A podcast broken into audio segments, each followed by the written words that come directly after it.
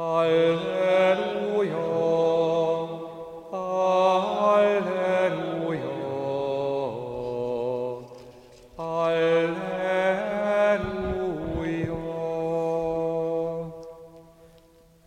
Az Úr legyen veletek. Evangélium Szent Máté könyvéből.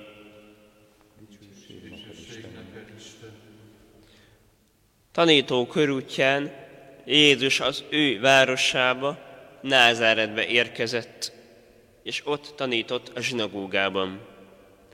Hallgatói csodálkoztak, és így beszéltek róla. Honnan van ennek a bölcsessége és csodatevő ereje?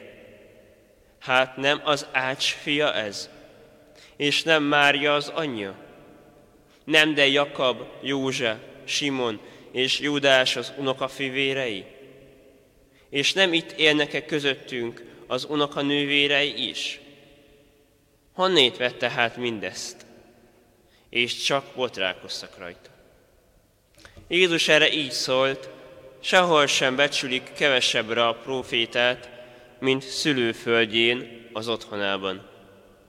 Hitetlenségük miatt nem is művelt ott sok csodát.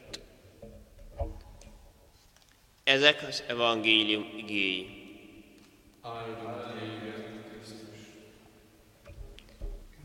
Kedves testvéreim!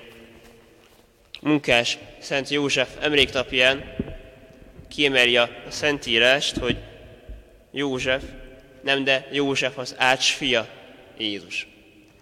És nem véletlen az olvasmány sem, amely a, a teremtést beszéli el, mert az Isten alkot. És mi ezzel párhuzamba állunk, amikor mi is alkotunk. Az Isten munkatársai leszünk ezáltal, társ teremtők, amikor valami létrejön a kezünk között. Olyan valami, amely előbbre viszi a közösséget, amely nemesíti a szellemet. Hogy ehhez még pontosabban tudjak fogalmazni, a katekizmus hívom segítségül a huszonnégy-huszonnyolcas pontját. A személy a munkában a természeti képességek egy részét gyakorolja, és azt tökéletesíti. Mert van egy természeti képességünk, amelyet ki kell bontakoztatni, különben saját magunkba zárjuk a talentumainkat. Gondoljunk arra a kisgyermekre, akire azt mondják a szülei, hogy te csak tanulj, te csak tanulj, ne próbáld meg a határaidat, ne menj közösségbe, ne sportolj, ne e, fejlesz ki a zenetudásod, ne e, barátkozz, te csak tanulj, te csak tanulj. És az gyermek csak tanul, csak tanul, és mindig szüksége lesz valakire az életbe. A pszichológia így jellemzi a depressziós gyermek kialakulását. Mert ő neki csak tanulnia kellett, és, és aztán megtanulta. De nem bontotta ki saját magát, nem tanulta meg a kudarcot, nem tanulta meg a határait, nem voltak így rövidtávú sikerek az életében.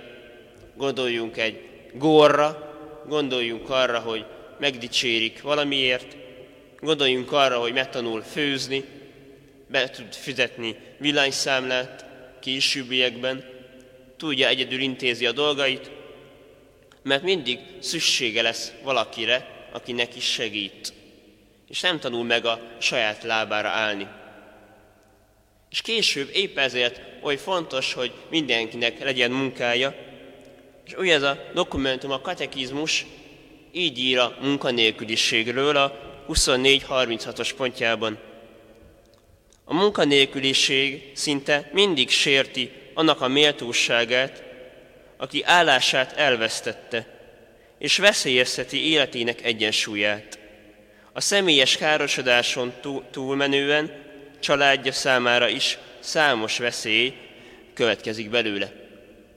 Mert az, hogy az ember dolgozik, méltósága van.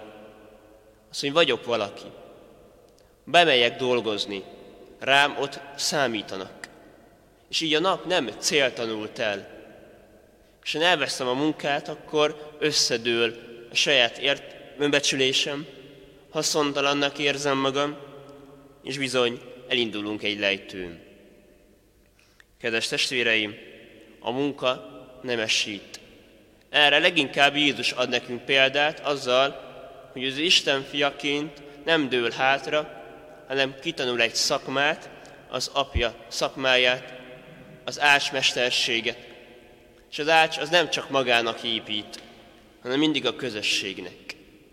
Így legyünk mi is a közösséget építők, hogy Hazemeri Eszkivel, az Opus Dei megalapítója lelkiségében kiolvashatjuk, hogy megszentelődünk azáltal, hogy a közösségben végezzük a munkánkat, a közösségért, azzal, hogy a pék kenyeret süt a kőművesnek, aki házat épít a péknek, és ezáltal a hivatásunkat bontjuk ki, mely keresztül, melyen keresztül bizony szentté válhatunk.